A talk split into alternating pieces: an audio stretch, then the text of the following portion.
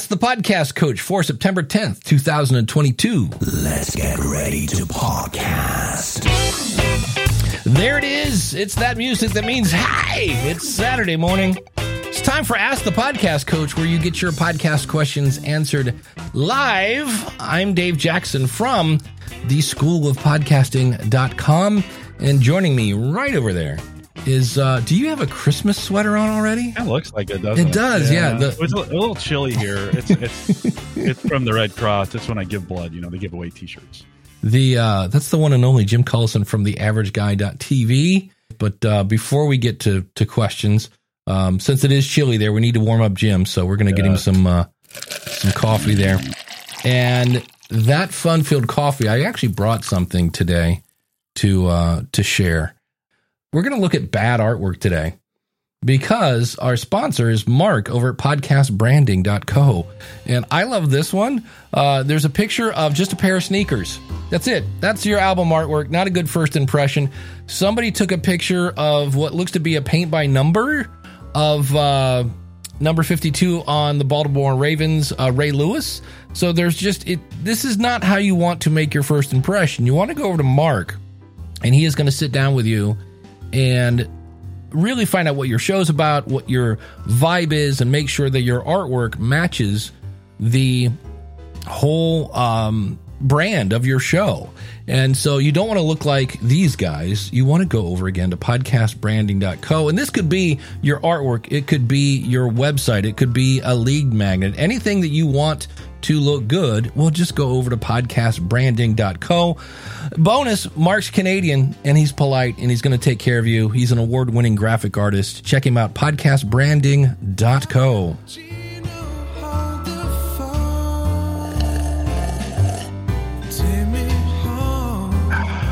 Always so good on a chilly morning. All is on its way. Although I think it'll be warm by the by the end of the week. Big thanks to our friend Dan Lefebvre over there, based on a true story podcast.com. He has a couple new episodes out. Um, a Dolomite is my name is available out there. If you are looking for something new to listen to and something interesting, head out to based on a true story podcast.com. Dan, thanks for supporting the show. Yeah, the um I watched the Elvis movie on HBO and uh that was that was well done. I'll be interested to see how much of that again was was, you know, true or whatever. And this is interesting. Daniel J. Lewis from the Audacity the podcast coming back in September. Uh Dave and Jim are stereo offset today. Dave is slightly right and Jim is slightly left. That's probably our political leans too. well, what's interesting is that would be Observation. as far as I know, I have not touched the pan and uh in the RodeCaster. Uh Kim is waiting in the wings though. Kim, what's your question? Welcome aboard. Good morning, gentlemen.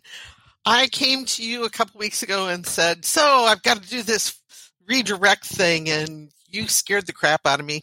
Gentlemen, Okay. it was so simple Ah. that I couldn't believe it. I spent more time chatting with Mike Dell Yeah. about changing my email address at Blubrry than I spent doing this process, Yeah. which was a great investment of time as far as I was concerned. There you So- go.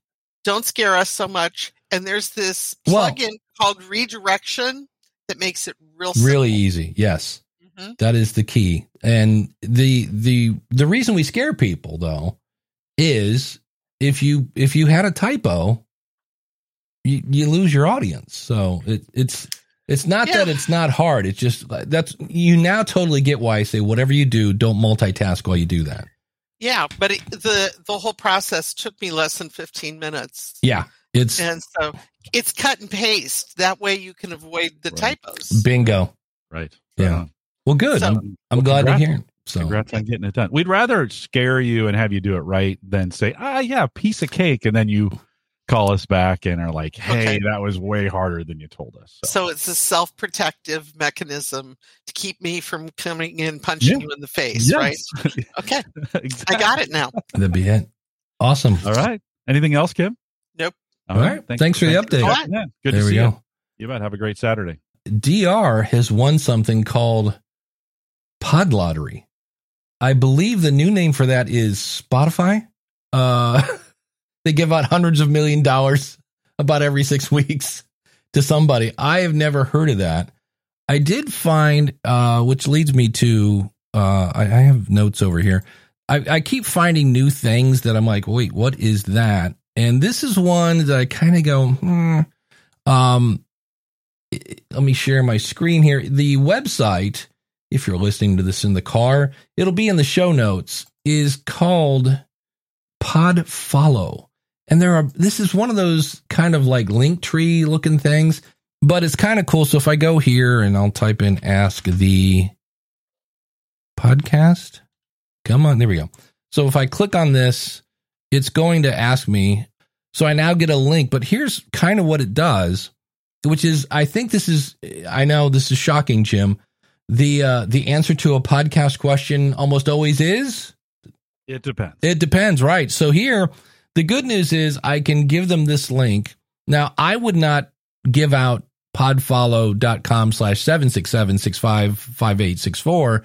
I would say ask the podcastcoach.com slash follow so that I still have my own brand in there.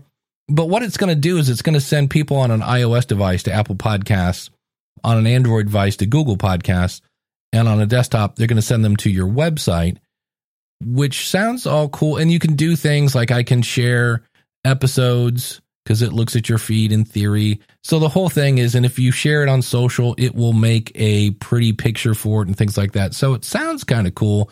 And I'm not sure what stats they get unless it's how many times people clicked on this.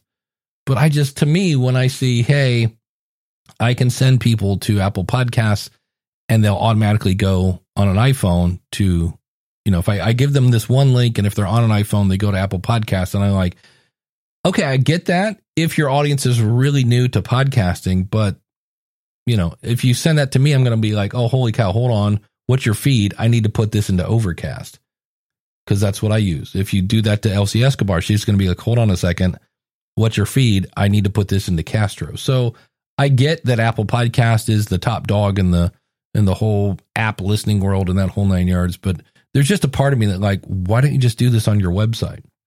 You know, and if you use my podcast reviews, which is what you'll see on the School of Podcasting, um, I've actually got a link there at the top that will do this exact same thing.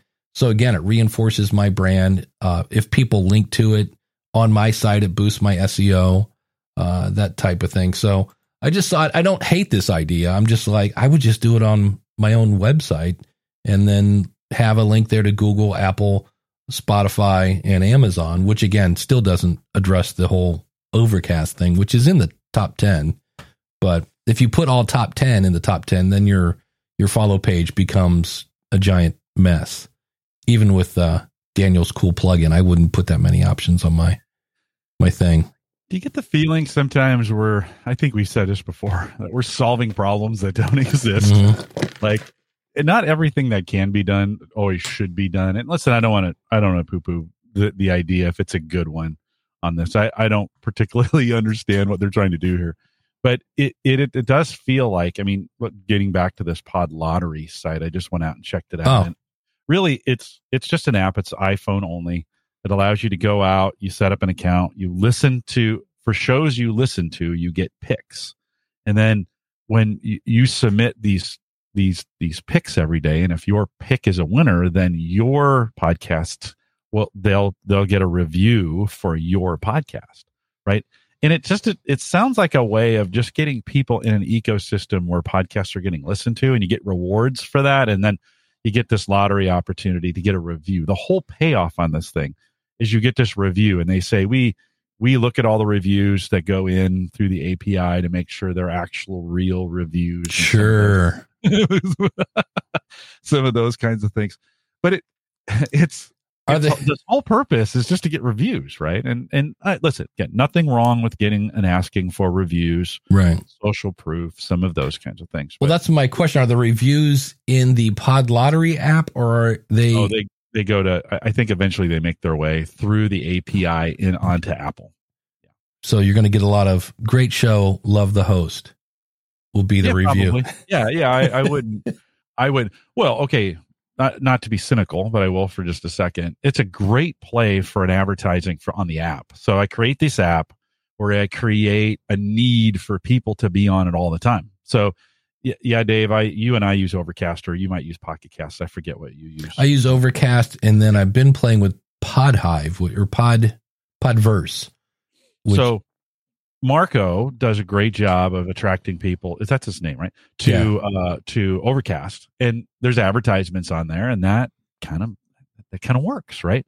Well, Pod Lottery, I mean, yeah, the once you figured out the API bit of it of getting reviews in there, then their job is just to get as many people on the app as possible. And just saying, come to my app because it's great now doesn't work because there's a ton of great apps. So you've got to create this draw of the potential. To, those are in air quotes if you're listening to the the audio only. The potential to get to win the lottery and get these, uh, you know, they may be good. You never know, but these reviews.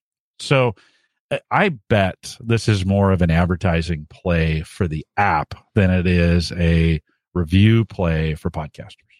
So there you go. Yeah. PR, that would be my that would be my overview of Pod Lottery. And and Daniel says there is no such API to push reviews in Apple Podcast.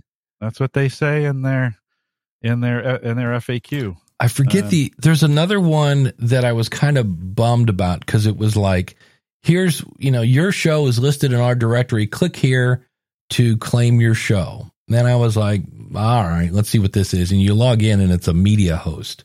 And it's like, click here to, you know, it, it was really like, it was like one step above ACAST because ACAST doesn't pretend they're trying to get you as a media host. They're very blatant about it. Leave your media host and join us. And this was like, oh, it sounds like another directory you click on it and it was like, here, click here and we will transfer your show. Like, here's your RSS feed. We already know it because that's how we got your email address and we'll transfer it into whatever it was. And I was just like, wow, that was, it's, it's just aggressive and slightly, uh, if you want to get on my dark side, just lie to me. Just, just lie because you don't have to. You really don't have to. You can say anything negative about me. I would rather have negative feedback than honest or, or, or something that sounds positive, but it's a lie. I'm like, just just tell me the truth. So, um, so Daniel in chat says, and this is this is a good. This is a, probably a little nerdier than it needs to be. Yeah. But all the, the they, they they say through Access to Apple's API, the Pod Lottery system automatically conducts regular audits of each review. So they're they're they're auditing the. So it sounds like you leave the reviews through Apple, and then they're they're scraping the reviews to make sure they're getting the. However, they're doing that, guys. So uh, it's neither here nor there. You're leaving a review. They say they're checking it. And uh, it, again, it sounds like a little bit of a. It, you know what it reminds me of? This is we're going to dust off a lot of cobwebs on this, and a lot of people are going. But Jim, you'll remember. do you remember web rings? Oh yeah, yeah. Web yeah. rings. You'd put some code on your website, and you'd have this thing at the bottom to be like, "This show is part of." We should bring this. Is Pod Ring available uh, somewhere? it's like you know, where it would be like, this is part of the such and such. Um, I think one, mine was for musicians and it would have a link and you could just say next and would take you to the next website and then next and you could just go through this little, everybody had the code at the bottom of their page and you could just go to a next. next. So it was like next. a little, uh, uh, network kind of thing. Yeah. So yeah. Uh, support uh, the ring, right? Was yeah. They, yeah. support the ring. Uh, I, listen, this may be a great idea. I'm just saying uh, the the pod lottery concept is really designed to get people to stay on the app. Yeah, and and the reviews are the benefit or a, a benefit, a side benefit of it, as opposed to it really. You know, is it? It's, it's listen a great idea to get people and get to engage in your app. You have to go through the app to get these these picks, and that keeps you in the app. And then if you can start serving advertising through the app you're in pretty good shape. It's a nice, no cost option to get people to come over to your app. And it's available only on the iPhone. I see. Yeah. Yeah, well, that makes now. sense because they're doing the whole what you call it review I thing. It work on, on Android. It's probably coming. The the i coming the, soon. The iPhone one is, you know, I've seen a lot of developers do this. They'll start on on the on the iOS platform to start with, and and then move over to Android from there. Stephen asked, uh, does Podpage support working as a URL shortener? It sure does. Hence, ask the askthepodcastcoach.com slash join, Ask the askthepodcastcoach.com slash um, live. And uh, if you'd like to learn Podpage, go over to learnpodpage.com. That's my affiliate link. And you can see how that is. It's under websites. They call them pretty redirects. So they're not calling them pretty links. It's pretty redirects.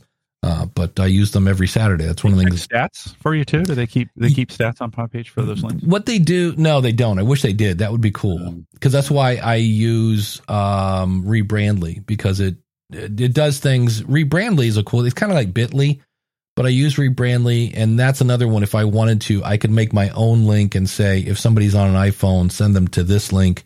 If they're on an Android, send them to that link. So it's a pretty cool service that I use. And I the only reason I used it was at the time if you made a Bitly link and then later, like let's say it's an affiliate link, and all of a sudden the company that you were referring people to goes out of business or they don't carry the product anymore.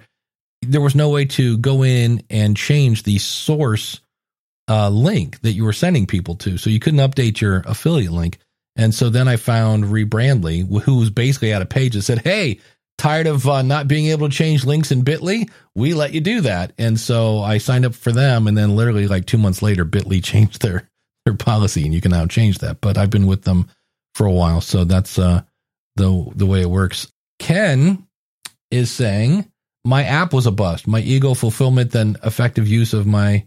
Oh, wow. I should have read this before I put this on the screen. what is he saying? What is he saying? Um, when you say your app, my ego fulfillment. So he, the cool news is, is what he's saying is, look, I got an app, but it didn't work.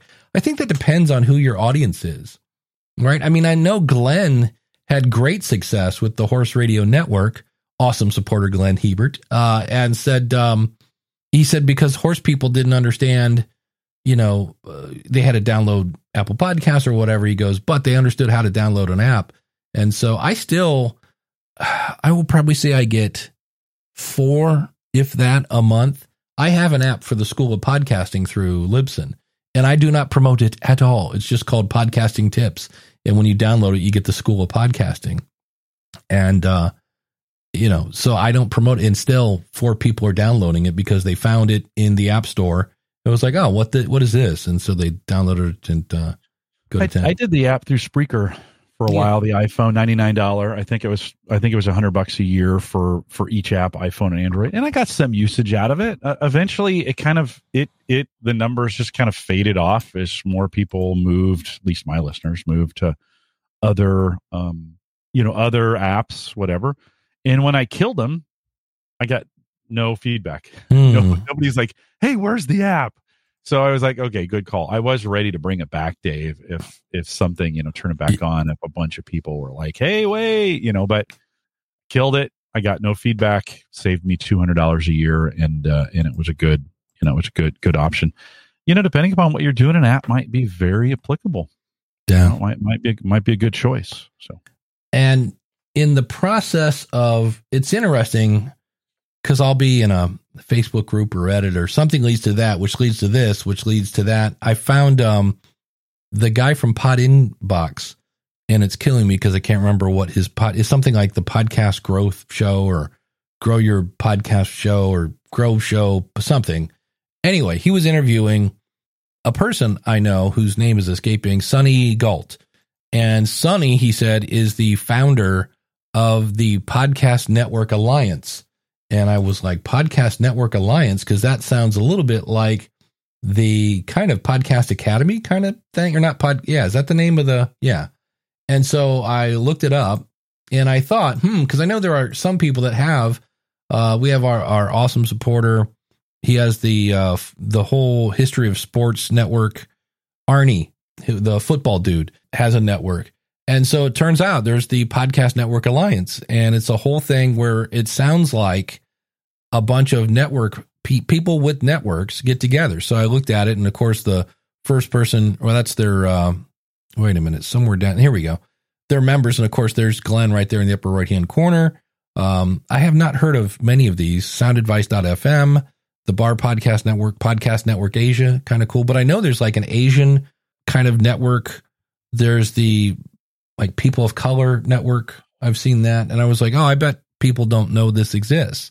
And so if you're running a network, I, it doesn't look like they're, and there's Sunny. She's uh, the person I know. She also works for um, Zencastr. And uh, so these are the people behind it. And I was like, I did not know. But when I click on join, I don't think that at least from what I saw, I don't see where it costs anything. You know, so at the bottom where it says, "How did you hear about us?" Put Dave Jackson. You know, put Ask the Podcast Coach, Jim Collison. But I was just like, huh, didn't know this. So that's there's a lot of that I think that goes on where I'm constantly running into stuff. Like I'm always hearing about podcast events that I would have gladly promoted, except like I'm not a, like we talk about Felix and the Latin Podcast Awards because I know about them, but I don't know if they just think, well, he's not a person of color or he's not a female or he's not whatever.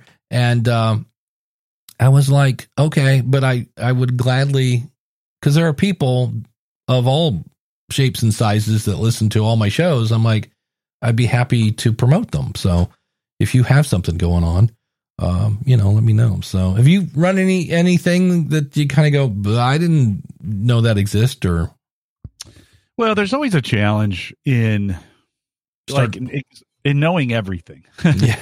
you know, that is there's so many things going on um in in the challenges and you know w- w- even when we create networking apps or ways to stay networked or whatever then we get a whole bunch of those.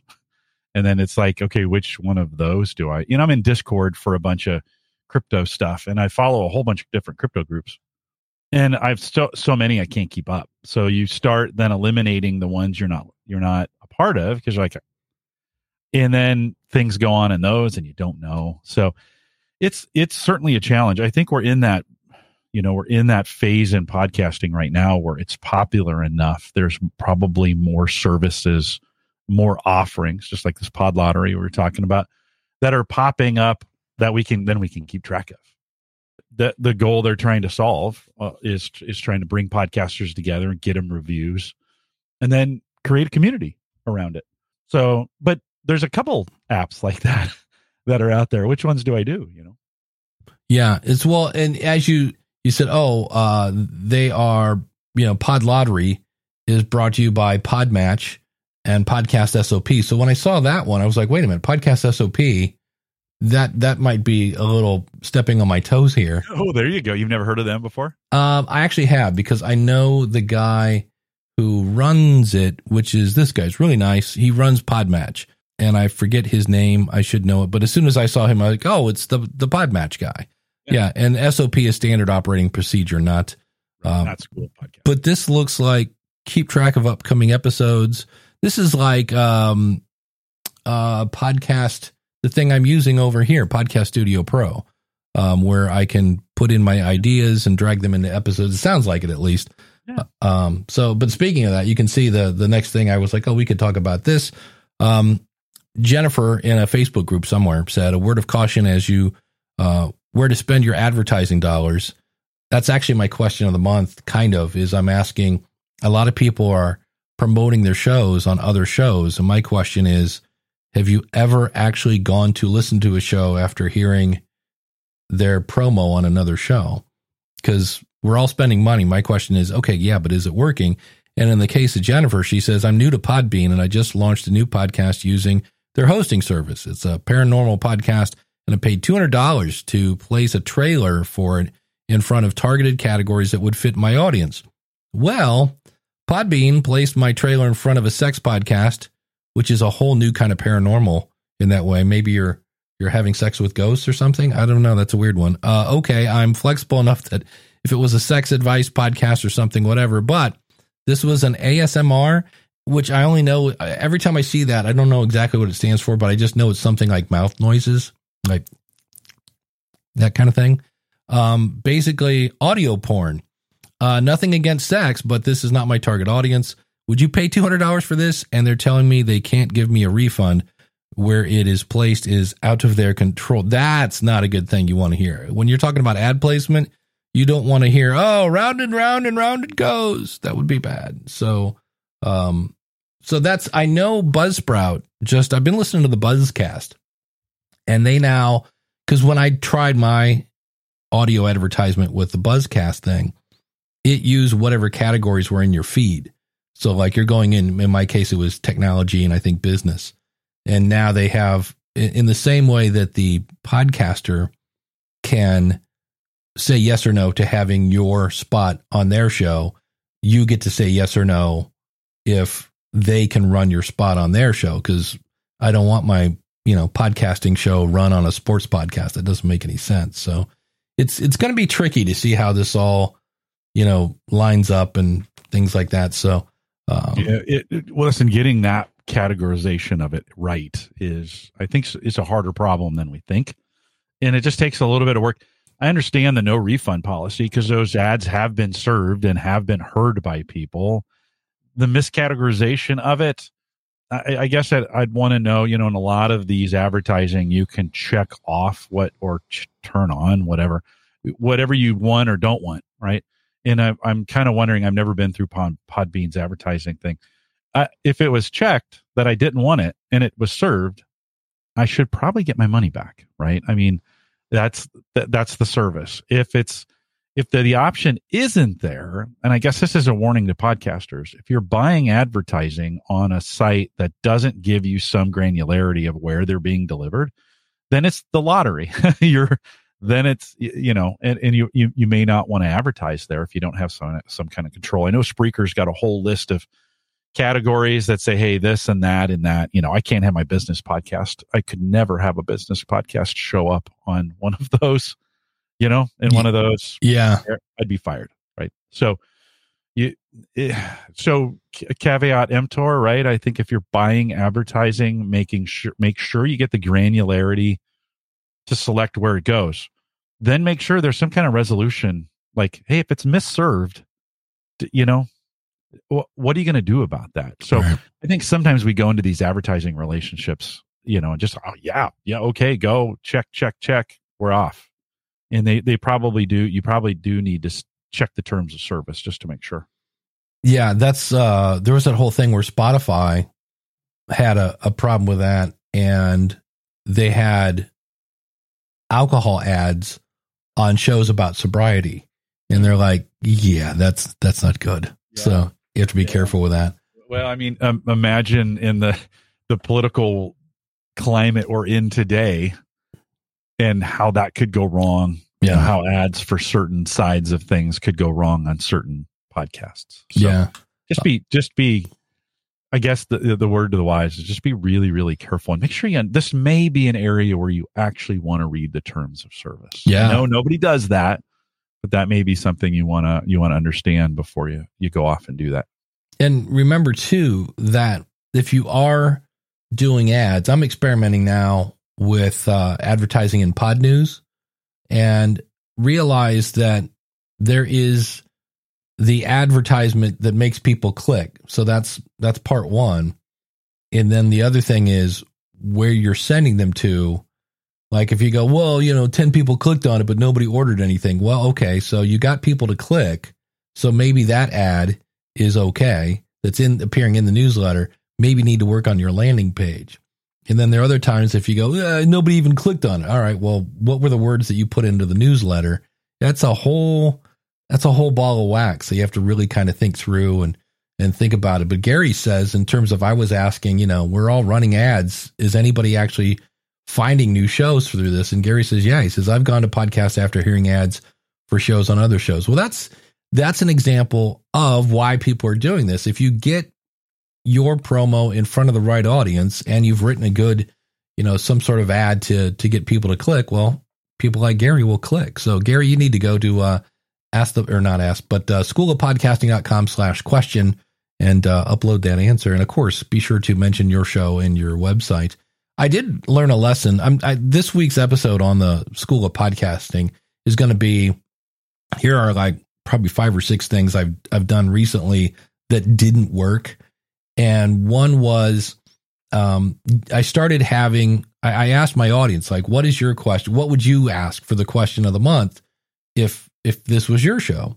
And somebody sent in a question that, looking back at it, I really appreciate that they sent in the question, but I should have reworded it but I wanted to use their voice, and they just didn't voice the question very well to where people.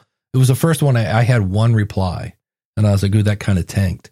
And I had somebody give me feedback that said, "Eh, it wasn't really the the most clearly um, worded question. I think people were confused." And the other thing I did is I changed my page to go right to, oh man, Rumble Studio so people could just click and record. Well, my audience, filled with podcasters, often used the button that said click here to upload, and it would upload it to a, a Dropbox or media file folder. So it was just one of those like, hey, anytime you play with something, it could go better or it, it could go worse. So, um, you know, you never know, but it, you, you try stuff and it works and sometimes it doesn't. And, uh, um, I still don't know what ASMR stands for, but, um, DR said a guest on my Boomer Side Hustle Lounge was a, the ASMR grandpa, 48,000 followers on YouTube. It felt like the longest interview of my life. He talked very slow.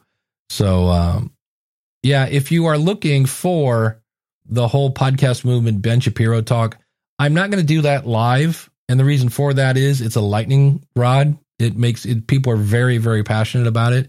If you want to hear me talk about it, go to the end of the School of Podcasting. Uh, there will be a, not this week, um, which is one of the things that I've learned is sometimes you need to do a little more research than you thought you did.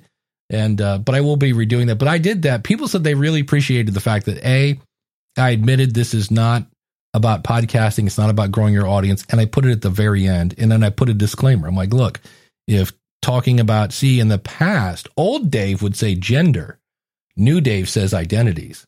So these are the things I'm I'm learning, but we, we this is just not the place for it. So I appreciate that, and that's uh, we had the same stance uh, last week as well. Just not something that uh, it, it just riles people up for whatever. And, and let's be clear, I asked not to. Like I was just like, let's not do do that. So that's some a little bit of it was just me asking not to do it. The other thing I I realized last week when I was listening to um the the episode is I asked this question and then in true Dave Jackson fashion uh took a tangent.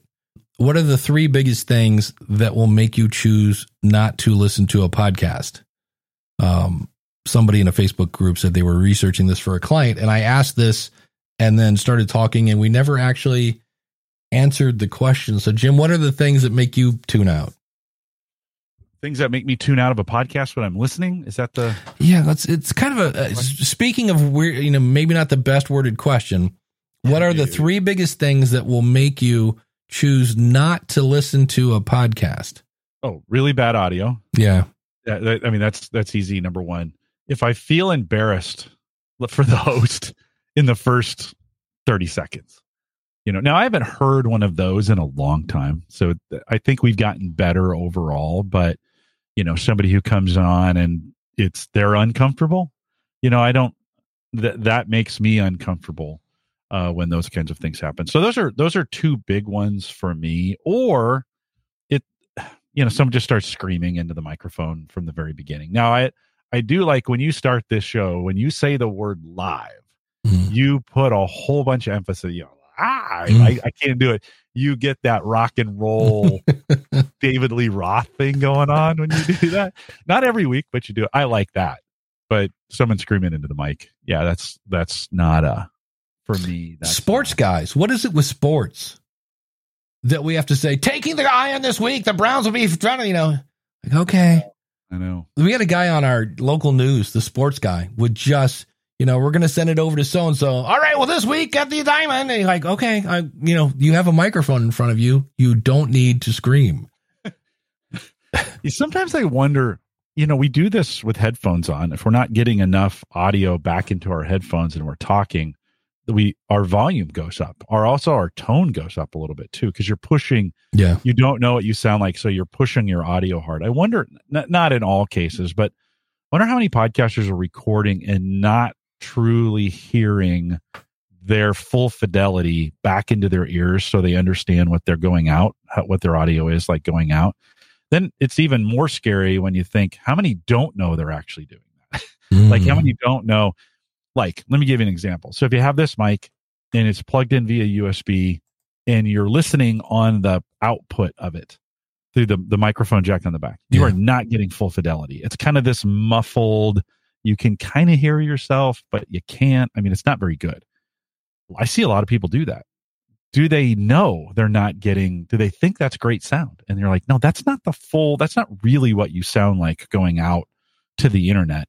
So I wonder sometimes if people just don't quite get all the way there with equipment and they, they don't know they're, they're shouting into their microphone. And listen, I don't hear a lot of those anymore. Right. so it's not. I just, you just we asked the question, what would make me not if I hit play and they were like, you know, crazy on the mic? Eh, maybe like, okay, what's the next one? Yeah. Well, that and now, you know, the whole 30 seconds at Apple, you know, you, it's like they have that big listen button. And if the first thing is a really long ad, unless your name's Joe Rogan, uh, I'm not going to sit through that. Uh, that's one of the things I love about Overcast. I have Overcast start Conan O'Brien needs a friend at the seven minute mark because I want to hear him do his chit chat with his, hey, I'm going to make fun of all my staff and make them feel like crap, you know, which sometimes I get it, but I don't get it. But uh, I I like Conan O'Brien, but his beginning is just I never go, man, that was a great seven minutes of audio. I'm just like I really just tuned in to hear him talk to you know whatever James Taylor or Billie Eilish or whoever. Um, Kyle says uh, up down down up down up volume. Yeah, that is that is a podcast death sentence. If you have to, if you make me adjust the volume, especially with an interview where you're you're really quiet, and then the guest comes on, you're like, yeah, that's not gonna work.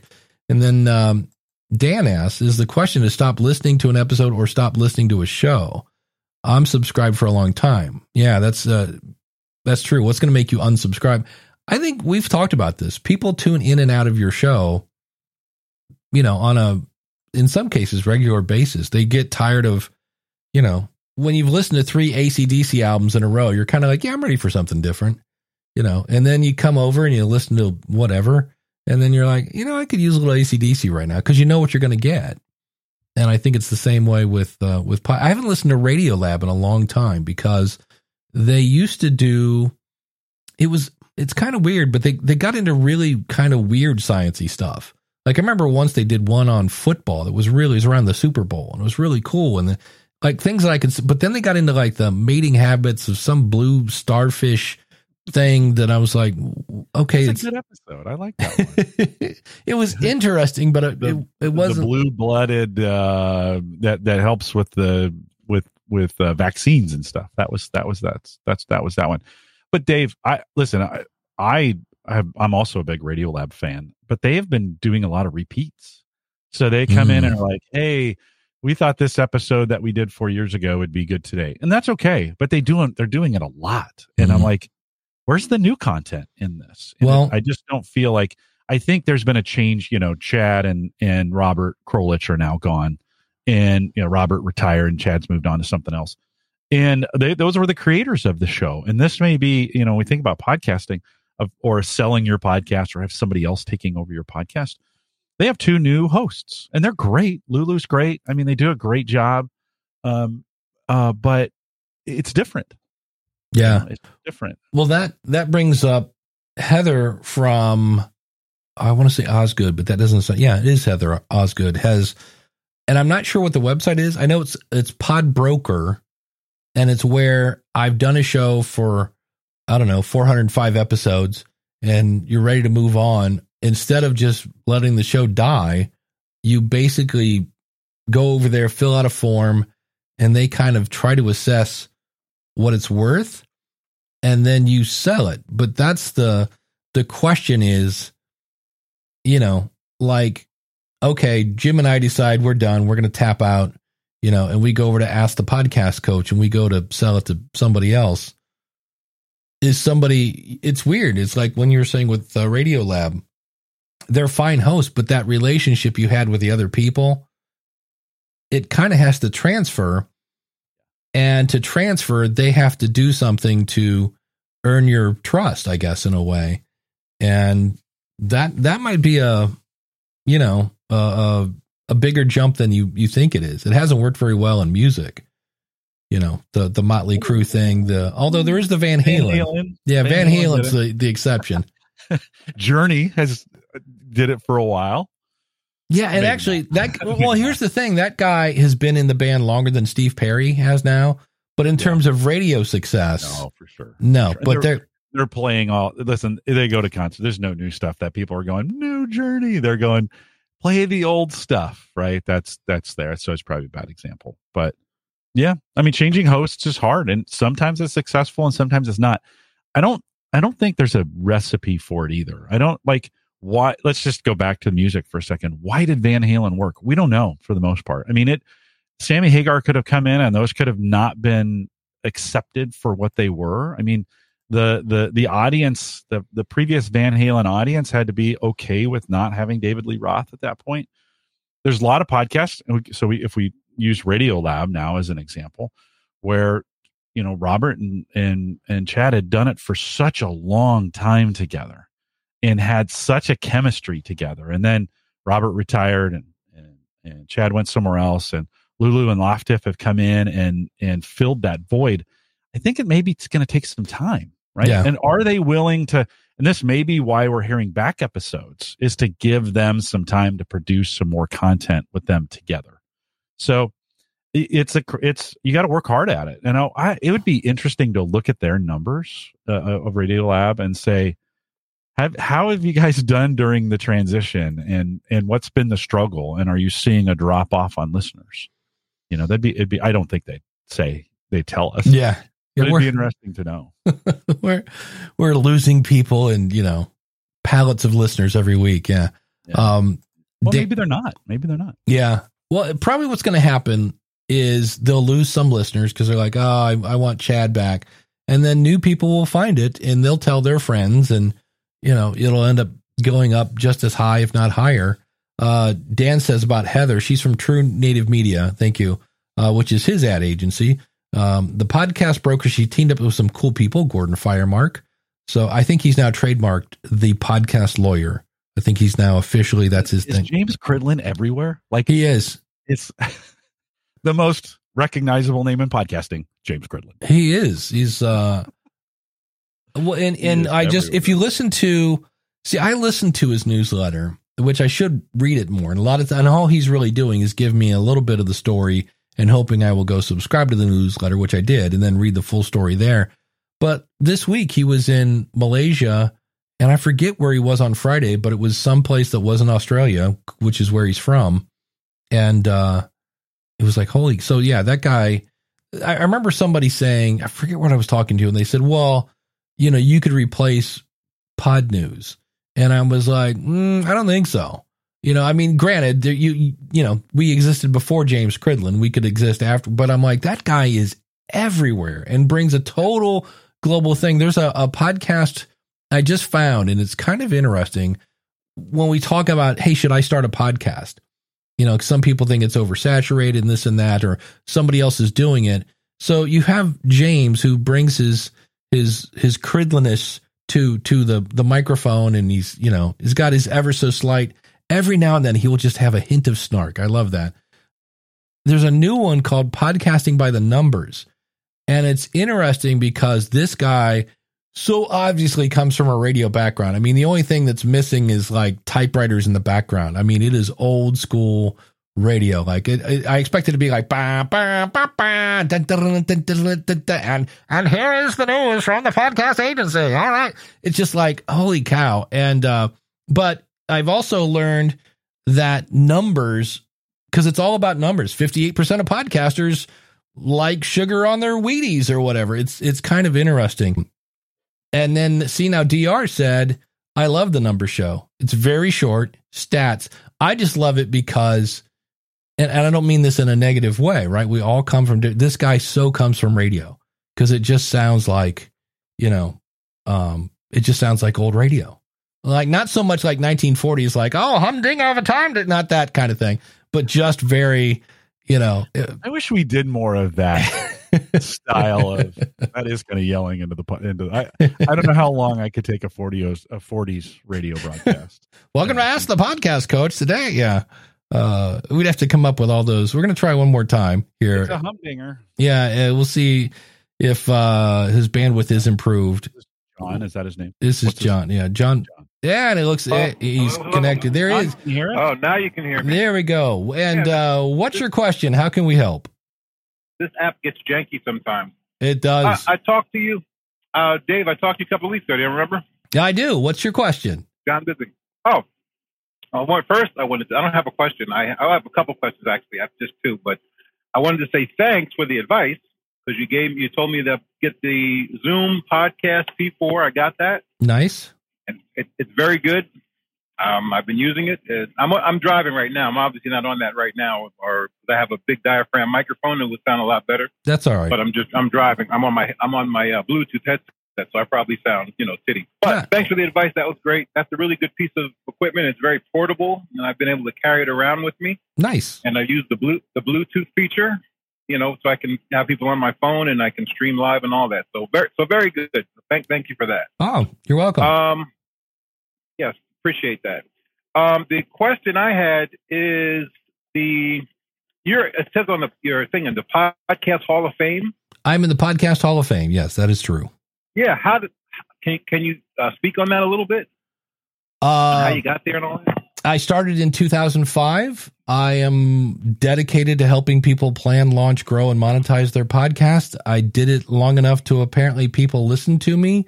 And a group of my peers, when asked who should we induct into the Hall of Fame this year, said, "Oh, we got to get Dave Jackson in." And uh, Nice. I mean, that's that's how it happened. I didn't have to apply. I didn't ask. It was just one day Gary Leland called me up and said, "We're inducting you into the Podcasters Hall of Fame." And I was like, "It's one of the few times I've been speechless." I was like, "Are you sure you got the right guy?" Cool. Is that even working? Or Nice. Is that is that process still in place, Dave? It's still that- in place. Uh, we inducted Evo and um, uh, Emily Morse and a bunch of other people last year. It's for whatever reasons. It's it. The ceremony is at Podcast Movement Evolutions. I wish they would bring it to Podcast Movement instead. But yeah, it's it's uh, still around and uh, um, still happening. But that's that's what it is. I think if you go to podcasters, I think with an S Hall of Fame, that'll take you to a page that explains more about it. And it, it also. Gotcha. it also explains the criteria. I think you have to be podcasting longer than ten years, and I forget what the criteria is, but there's there's some sort of criteria. Well, oh, just two more questions. Um, you're okay. So you're like a podcast expert. You obviously helped me as, as soon as I saw as soon as I talked to you. Um, do you have like a course, or do you, or do you just like if I want to learn more about how to improve mine or spread the word or whatever? Do you have a course, or do you, or do you just would you just suggest listening to your episodes? It's funny. You should ask. Uh, uh, yeah, I, I run a website called schoolofpodcasting.com. I've been doing that Okay. since uh, 2005. If you uh, want consulting, I can do that as well. Um, I have uh, resources uh, like the podcast review show that I do with uh, a guy from radio where we actually review your show and your website. Because some people just like, hey, I need some feedback. I've got that. I've got the podcast rodeo show, which is just me basically doing that same thing. So, uh, but for me, the the best money if you use the coupon code ASK, go to schoolofpodcasting.com, sign up with the coupon code ASK, and that comes with basically unlimited uh, time shifted consulting. So you and I use an app, and you ask me a question, and I give you an answer, and it's basically ask the podcast coach twenty four seven. Plus, there's group coaching. Plus, there's step by step tutorials. It's all there at schoolofpodcasting.com. So, Gotcha, gotcha. I'm I'm I'm writing it down as I'm as I'm talking to you. okay. Okay, please- so schoolofpodcasting.com. yeah, please I don't you're wreck. Driving, John. Yeah. you No, were driving. no, no, Please I- drive. No, I won't. I okay, won't. good. But I, I can't I can't exactly voice voice text while I'm, talk, while I'm Right. talking to you. So I had to do that. Um, okay, my last question, um, in your opinion, because you're like a, you know podcasting guru, what do you think uh, makes Joe Rogan such a popular person? Now he's he was already famous. That's the one thing, sure. But anybody you know famous can do something and then they'll get a big audience. But if they if they're not worth listening to, then you know that it's it's pretty much known uh, relatively quickly that they're not that the platform isn't for them. Right. I.e., the Obamas had a had a podcast that I think it tanked. So, Right. does, you know, what do you think makes him so popular? Well, number one, and and you kind of glossed over it. Joe Rogan was popular. Yes, he was. Joe Rogan started his career in 1989. 1989. So he it took him like nine years before he had his first album. He was on two, uh, you know, network shows. There was Fear Factor and other things like that. So let's not gloss over the fact that he had millions of people who knew who he was. And at the time, doing a really long interview show was uh, people were doing interview shows. Nobody was doing three hour interview shows. And for the record, I think Joe should edit.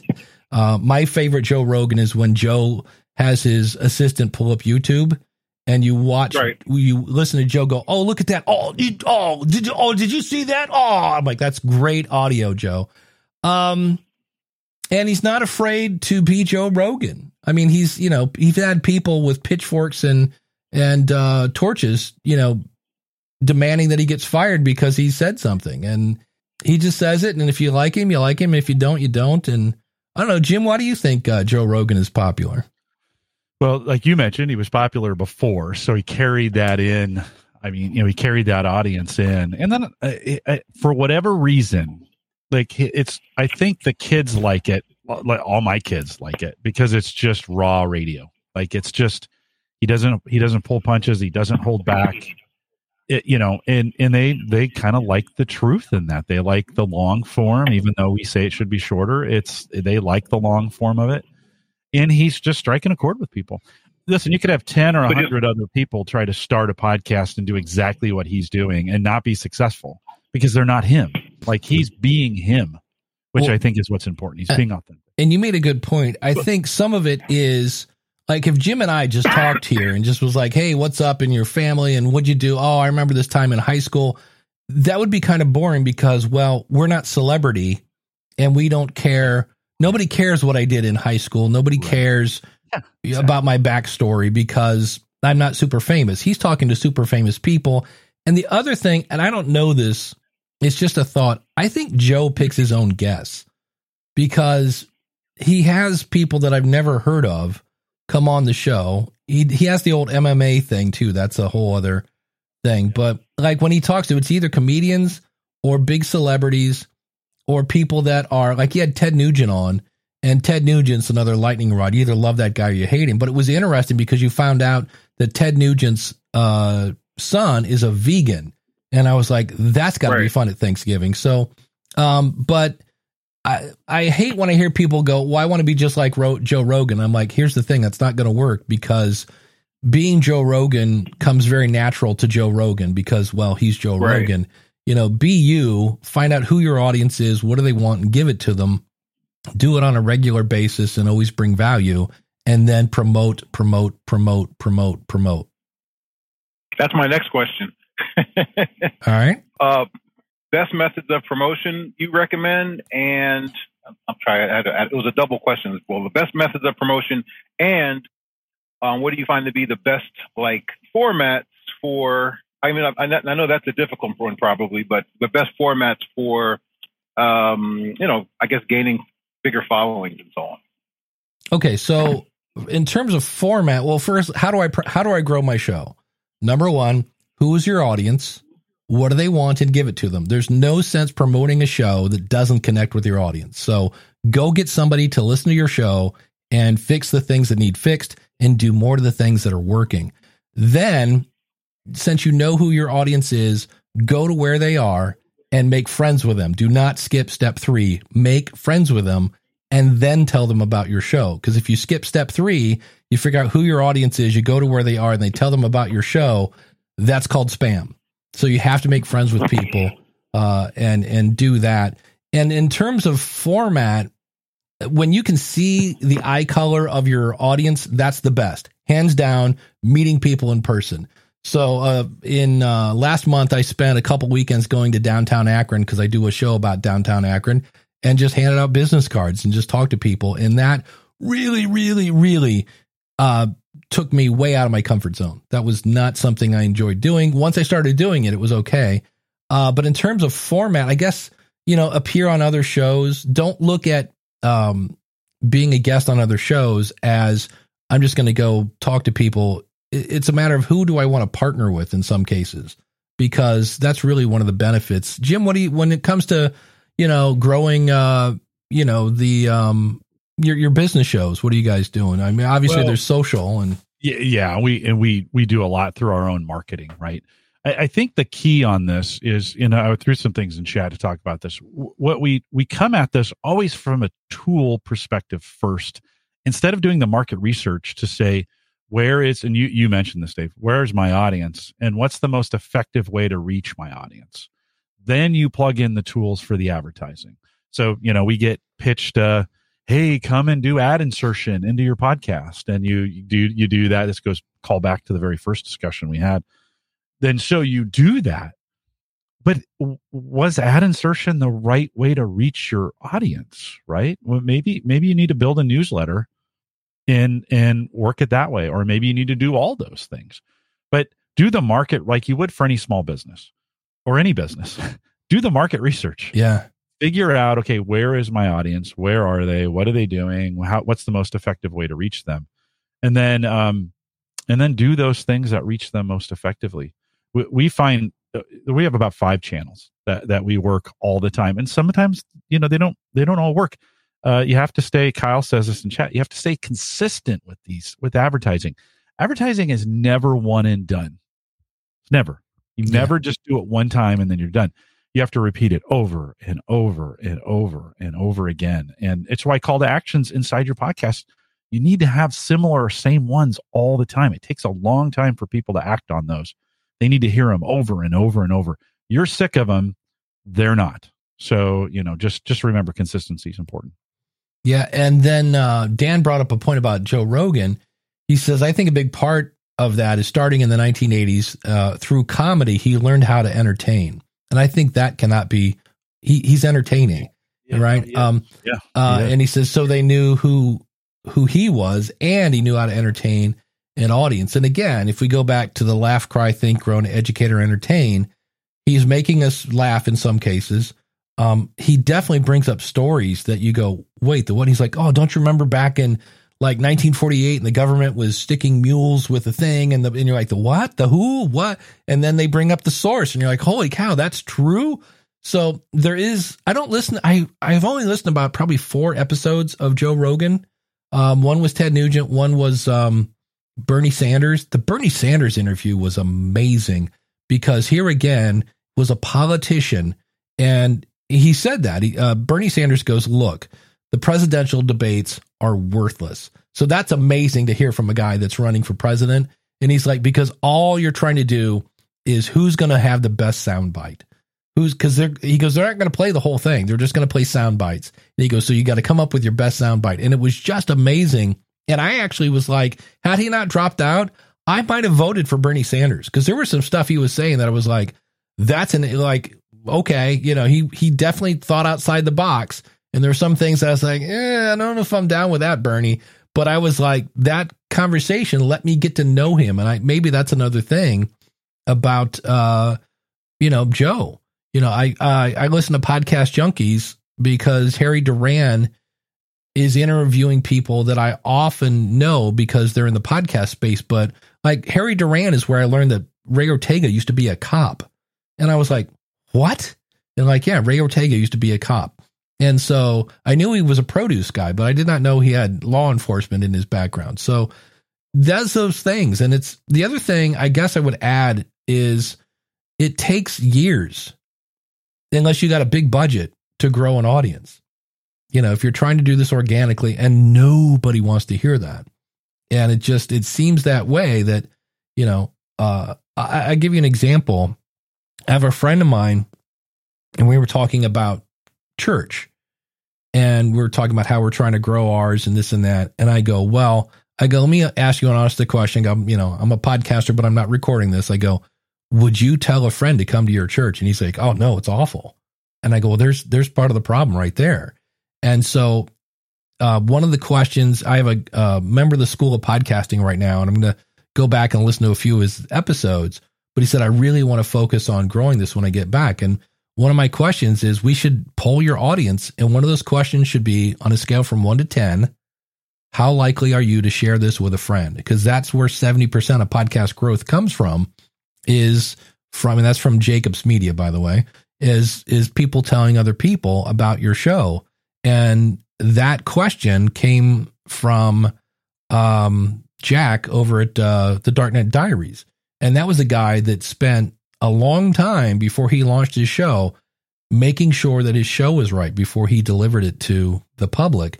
And when he was on my show and I, he's getting 300,000 downloads an episode, I was like, how you doing that? And he's like, I just asked my audience to share, but he, he knows that works because he did the work to make sure the show was good.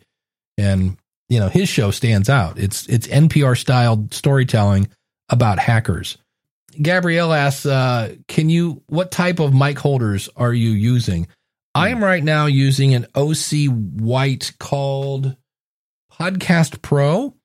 Um, I want to say it's ninety nine bucks. I've used the ones from Rode; those are fine and dandy. I've used ones that are a little less expensive from Samson. I got one sitting over here uh, that's working good. Um, so I, the only ones I I typically I don't know, Jim. What are you using? It's an on stage. I was just looking Yeah. at it to see what the what the I've had it for so long. Oh, you mean the It- the you, you're talking about the clip? I guess that's the question, Gabrielle. You talking about the clip or the the boom arm? Yeah, I, I just used that Rode one, that real common, ninety nine bucks. Yeah. for the arm. This is an on stage. Um, the the, the Yeah. holder is an on stage studio holder. Because what Jim has, I can recognize it by the the little grooves in it. Is the actual clip is a shock mount? It's rubber, right? Yes. Yeah. So that's a shock mount, which means in theory, if if Jim were to knock on his desk, that should I yeah, he's actually tapping on the arm and I don't hear it. So that's uh that. So yeah, the boom arm, the Rode PS2 is a really popular one. Um Blue has one that's pretty cool. That's again, most of them are around 99 bucks. Um the Samson has a few that are maybe not as long and so they're a little cheaper and um those are fine. The the um, this one from OC White has a built-in cable, which I kind of like until it was about mm, I don't know a foot too short, so I had to rearrange my desk. So I kind of that's kind of cool that they have a built-in cable, but I kind of wouldn't have minded. I know the um the Rode and the Samson have, I believe, um just the ability to kind of hide the cable and things like that. So uh, yeah, so that's what we're using. I'll have uh, links later in the um, show description for that. And uh, only on this show do you have people talk about James Cridland, who's everywhere. Nobody beats Jason Bryant. Greetings from Serbia. So you need a show, Jason, because in your free time, of course, to explain, like you should do a travel show because you've been, you know, usually where he's he's at ends in like extan of some sort. Uh, but that's uh interesting. So yeah, um, Kyle Bonda says a Heil shock mount is good too. There are all sorts of different things. So. I don't like the big, you know, I don't like the big shock mounts. I've seen the big round ones that have all the cables that Yeah. you push this thing into the middle of, and and that's not my favorite. Like I don't, I don't want a big. I like this one, and I I threw the link to it to Amazon in the chat room if you wanna if you wanna grab it. But yeah, yeah, that's that's not my favorite look. I no, just don't, I don't like that. When I saw these, and they're like thirteen dollars, and they do exactly what I needed to do. I was like, yeah, if I can get that look without having it, I bought them twice. I bought one for here and one for work, and uh, at thirteen bucks. And they they don't those elastic rubber bands wear out. You know, they do. Yeah, eventually they stretch out and then they stop. Then you got to buy new ones. And- I had a big the for the microphone that shall not be named, the Blue Yeti. I had I had a shock mount for that, and they've got Oh yeah, the elastic bands in it, and and eventually after a couple of years, uh, one of them broke. I had to replace them. yeah. It's well, and the fun part of the the Blue Yeti is depending on how you have it, you you probably had to buy a shock mount designed for the Blue Yeti. Yes, Yeah, yes. which means it's more expensive. yeah, and it was bl- almost as much as the microphone. Yeah, you're like, wait, what? So that's and it was heavy. Like that thing, if someone broke into your house, you could definitely use that thing as a weapon. So it was big. I mean, it was, and you can't see it because this is on video, but I, it was, it had to be 12 inches. I don't know what that is in centimeters. Sorry, friends in Europe and, and, and the rest of the world, but 12 inches and maybe a meter. And um, it was gigantically round to support that mic. And it's just a big, bulky. I ended up selling the whole thing to a gamer. there you go. They, they liked it. They weren't, you know, they, they were they were just looking for the sound. Yeah, that's it. That boy, that brought me back, man. I remember when the U.S. was going to switch to the metrics, and we were like, "No, we just changed our mind." Well, I grew up in California in those days. This was the 70s, right? Yeah. When we were going to make this change. And all the distances were uh, in uh, kilometers, miles, and kilometers. Thank you, Daniel, for saying it was 30 centimeters. Um, all the distances were in kilometers and miles. And I remember thinking, I'll never understand that. It wasn't until I started running Mm. in a, a 10K, you know, 6.2, 5K, 3.2 miles. Like you start putting the math together and you're like, oh, this conversion. Well, then I lived in Europe for two and a half years and you, you know, I drove there and they don't, they, they are not kind to, to the imperial measuring system. It's only in kilometers. So get- after maybe about six months, I figured it out. So I'm saying, hey, Americans, US based Americans, you could, we could make this change. It's not that hard. We could do it. There you go. Well, somebody who uh, works both in centimeters and um, whatever the heck are what is ours called? The decimal system. It's No, it's no, I think uh, isn't that the isn't it imperial? I thought imperial. is that it? Okay. from from Britain or whatever. it's our awesome supporters. And um, you can be an awesome supporter over at askthepodcastcoach.com slash support. Uh, so we are talking. Oh, we're gonna we're gonna should we do the we're gonna do the train wreck again? Let me turn this off. Um, and we're just gonna do it the old school. I'm gonna put my microphone in front of the uh, woman in the tube. Open awesome supporters. From askthepodcastcoach.com slash support. Looks like it's Joshua at podcastingexperiments.com. There you go. Josh at podcastingexperiments.com. Thank you for being an awesome supporter. Why that works on the device and not on my phone, I don't know. Um, somebody asked about Podpage earlier. Ask the podcast coach runs on Podpage.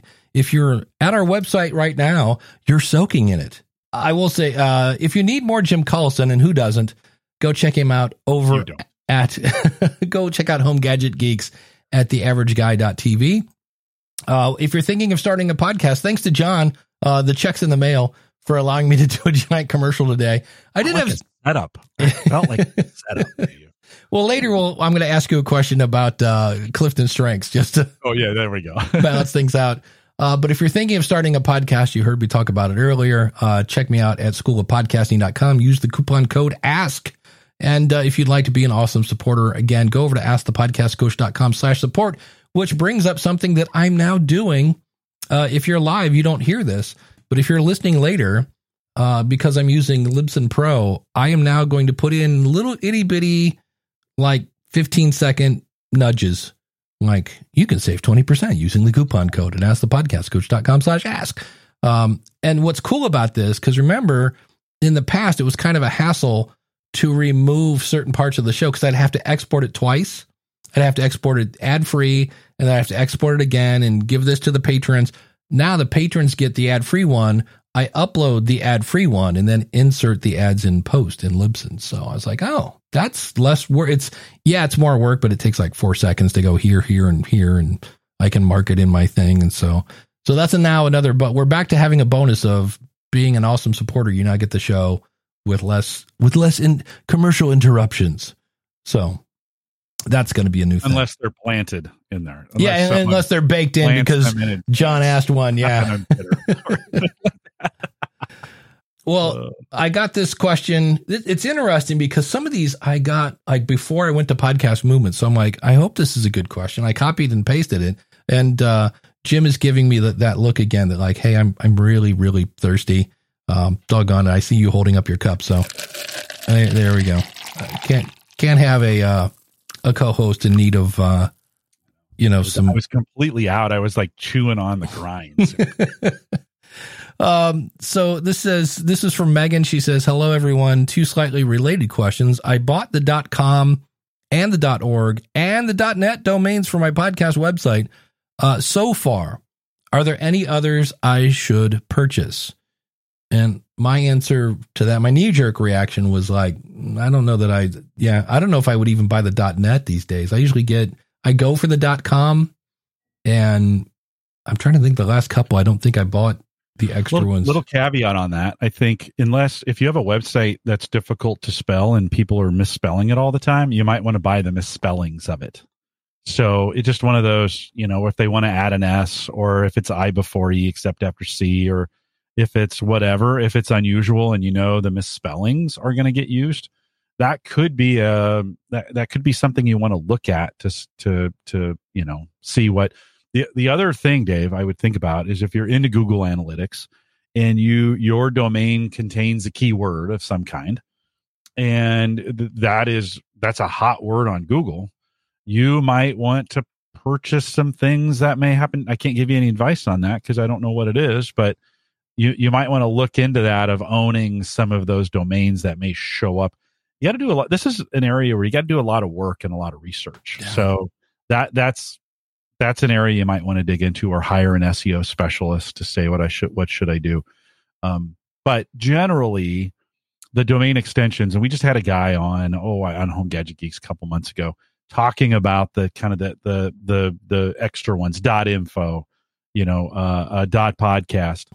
I I don't think that that's one of those areas where people naturally go, oh yeah, I'm going to try dot podcast. It is an area where you might, if you say it in your podcast a lot, you know, I'm at I'm at askthepodcastcoach.com, no, dot podcast. You say that consistently, then it sticks. I don't think it on its own gives you any advantage. Like having a dot .net or having a dot .org or having a dot .com. That one small exception may be dot .com because we've said it so so often. Yeah. Yeah. Yeah. Well, that and and in your browser, if you just type ask the podcast coach and hit control enter, it will go to .com. Mm. It's a keyboard shortcut. So yeah, yeah. yeah, yeah. So that's well, and there's a good Daniel uh, also says numerical and spelled versions, right? I mean, Oh, I think man. about you know, I think about my friends over at Two Guys, and they they they say the number two. They own the domain Two Guys, but you might want to also own TWO and TOO, guys. You know, you might want to own all three versions of those on the dot com. It really kind of comes down to a budget, like how how much do you want to spend every year to renew these domains? Yeah, um Kim Newlove over at the Pharmacist Voice. I think she has pharmacistvoice.com and pharmacistvoice.com. I know Ray owns Podcaster Studio as well as Podcasters Studio because you don't know where that S starts when you say Podcaster Studio. Is that podcasters or podcast? It's so he bought both, and then you can point those domains at you know the other do- the other right domain. Um, Yeah. Gary Leland when he had Podcast Pickle, he had it P I C K L E and E L and P I K. Like there's like eight million different ways to misspell the word pickle, and he owned them all apparently. So yeah, you also have to keep in mind people can't type. Uh, so that was the first one. Uh, what's your strategy for welding social media as a publicity marketing tool? Where, what, and how often do you post? That's a great question. I am I'm awful at social media. I am finding out when I do start to follow people, they post a heck of a lot more than I do, which kind of makes sense because when you think about it, if you put out a tweet or whatever, it does not live long on somebody's timeline. Like when I go to, tw- I've been playing more on Twitter probably in the past month, and you can see something and then go to a website and come back, and your whole Twitter stream is completely refreshed because it's been, you know, two minutes and everything that was right there, you know, it's scrolled down because somebody is, you know, tweet, tweet, tweet, depending on how many people you follow and things of that nature. Um, I, I, my, you, got to have consistency in those in those spaces, and each platform defines consistency a little bit different as far as what that means. And I don't think, listen, shouting into the into the internet is is you, you may gain a few people that way. You actually have to engage with people out there. Like they, they leave messages, you should respond back. they say things, you should reply. Uh, be nice on there. Like don't you know? Don't start arguments. Don't pick fights. Don't don't do those things. Right get out there, be a nice person, respond to people. That's the best way. You know, I, I still, um, uh, we still use Twitter quite a bit. And if you ask today, if you ask a guru, they'll be like, Twitter's dead. Well, yeah, it is in, in, in big form. I don't think, I don't think I'd go to it and create an audience there now, but I have a whole bunch of followers over there that I talk to all the time on Twitter, yeah. you know, and it, because we use it as a platform to chat and engage. So just make sure you're engaging on it. My favorite line about Twitter, and I wish I could remember who said it because I thought it was hilarious. They're like, Twitter, where fun goes to die. it's a listen if you're not curating and you're not being careful and you're not those things twitter is it's like it's like youtube just It honest. is, yeah. Comments yeah. you have to moderate right you have to use some common sense you have to you know i had somebody ask me the other day should i i've been trying to build my presence on twitter and i was like why like if you're not already there Yeah. man it's an uphill battle now if you go out there and you start attracting some people and you start having some conversation, why would you walk away? Yeah. You know, keep keep doing it. But you gotta you gotta measure your engagement. Yeah, Coach Dave says about the domain. I, I think if you're at a stage where you're just now buying your first website, it doesn't matter which domain right now. Invest in a in, invest in show reps and build. Yeah. So yeah, I don't think we're in the past like dot com. If you didn't have a dot com, like people would kind of give you the the head tilt, kind of like oh dot net. Oh, sorry to hear that. You know, it's like Yeah. it's it's not quite that bad anymore. I, I think we've all realized that there's so many websites. Um, he says I own 40 plus domains. He is an amateur. You're you're not you're not. You own Dave? ah, it's over hundred. It's Oh crazy. God. I and I and I yeah I do thin the herd on occasion. I'll go in. I'm like because usually it's an idea I had. I'm like oh that would be cool, and then you go back and you know I still I think I still own Castermind. That was one.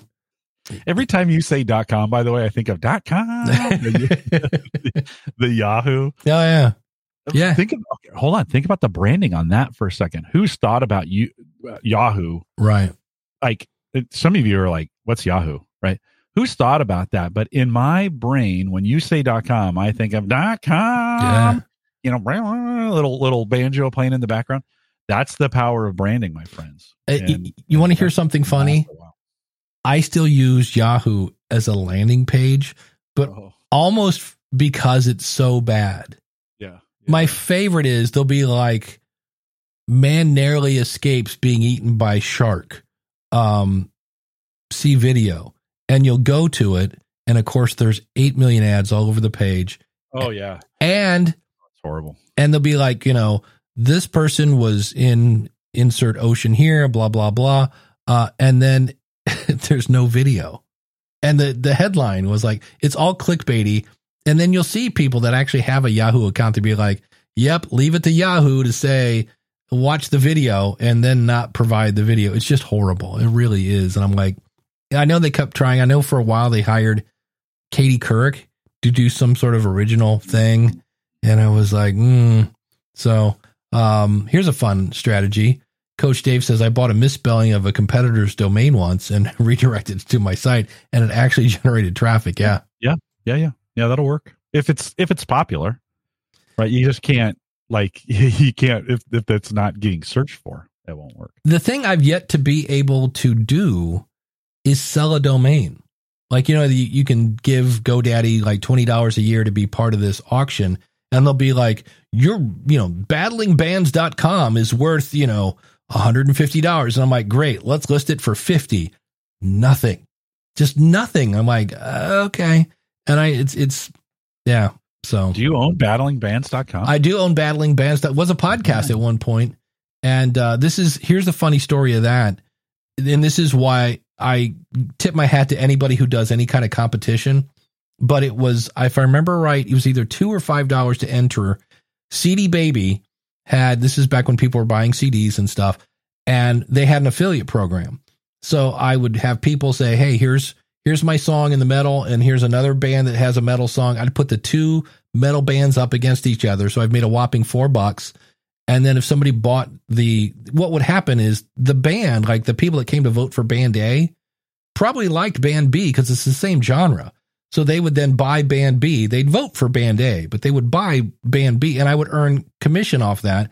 And the big giant prize was if you win, you get to battle again for free. So, you know, you don't have to pay your whatever $4 entry fee. You just get to battle again.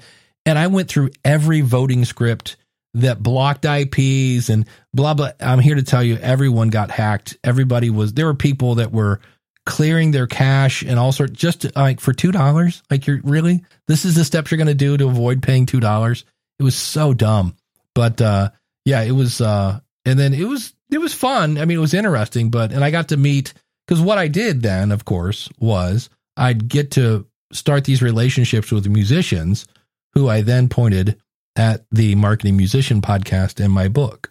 So it was a way to kind of like create a podcast where my audience was and then make friends with them and then tell them, oh, by the way, for marketing, you know, stuff for music, check out the Marketing Musician podcast. So it was fun, but it was a lot of work. And I just remember I could download the like voting whatever data, and you just see where like this one person had voted like 38 times from the same IP address. So it became a big headache. And I just was like, yeah, that's enough of that. And then I really wish there was a thing. It was called the music or the PodSafe Music Network, and it was later changed to Music Alley. And I really wish we could bring that back. It was really cool where podcasters could upload music, or I'm sorry, musicians could upload music and basically say, hey, you're free to play this on your podcast. And then all you had to do was uh, mention something on your podcast to point back to the Music Alley website or whatever. It was really cool. And then, uh, you know, that company was run by what eventually turned into Mevio, and they burned through $36 million and went out of business because free podcasting host doesn't work. Yeah, shocking that way. But uh, at any rate, Jim, what is uh, what's coming up on uh, Home Gadget Geeks?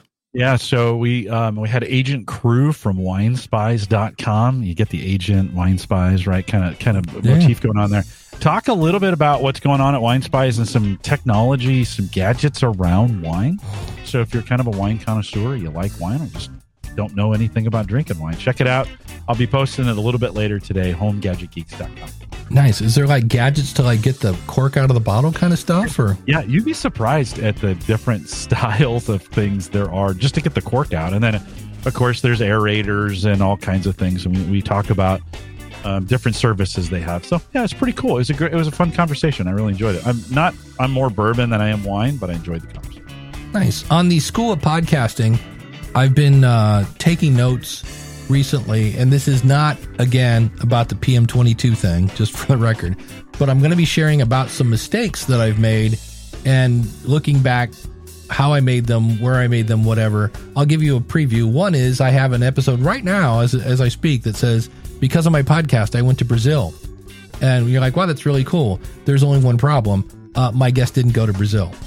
I thought she said Brazil, but she didn't. And so that's yeah, it was like, really? I could have sworn like, nope, I went to this. I'm like, okay. She's like, and I've been to these other countries. And I was like, you didn't go to Brazil? Nope, never been to Brazil. And I was like, okay, well, I'll have to I'll have to fix that. So there there are a few things that I've done. Uh, one thing I do want to test here before we get out the door, Jim. I'm going to hit my mute button.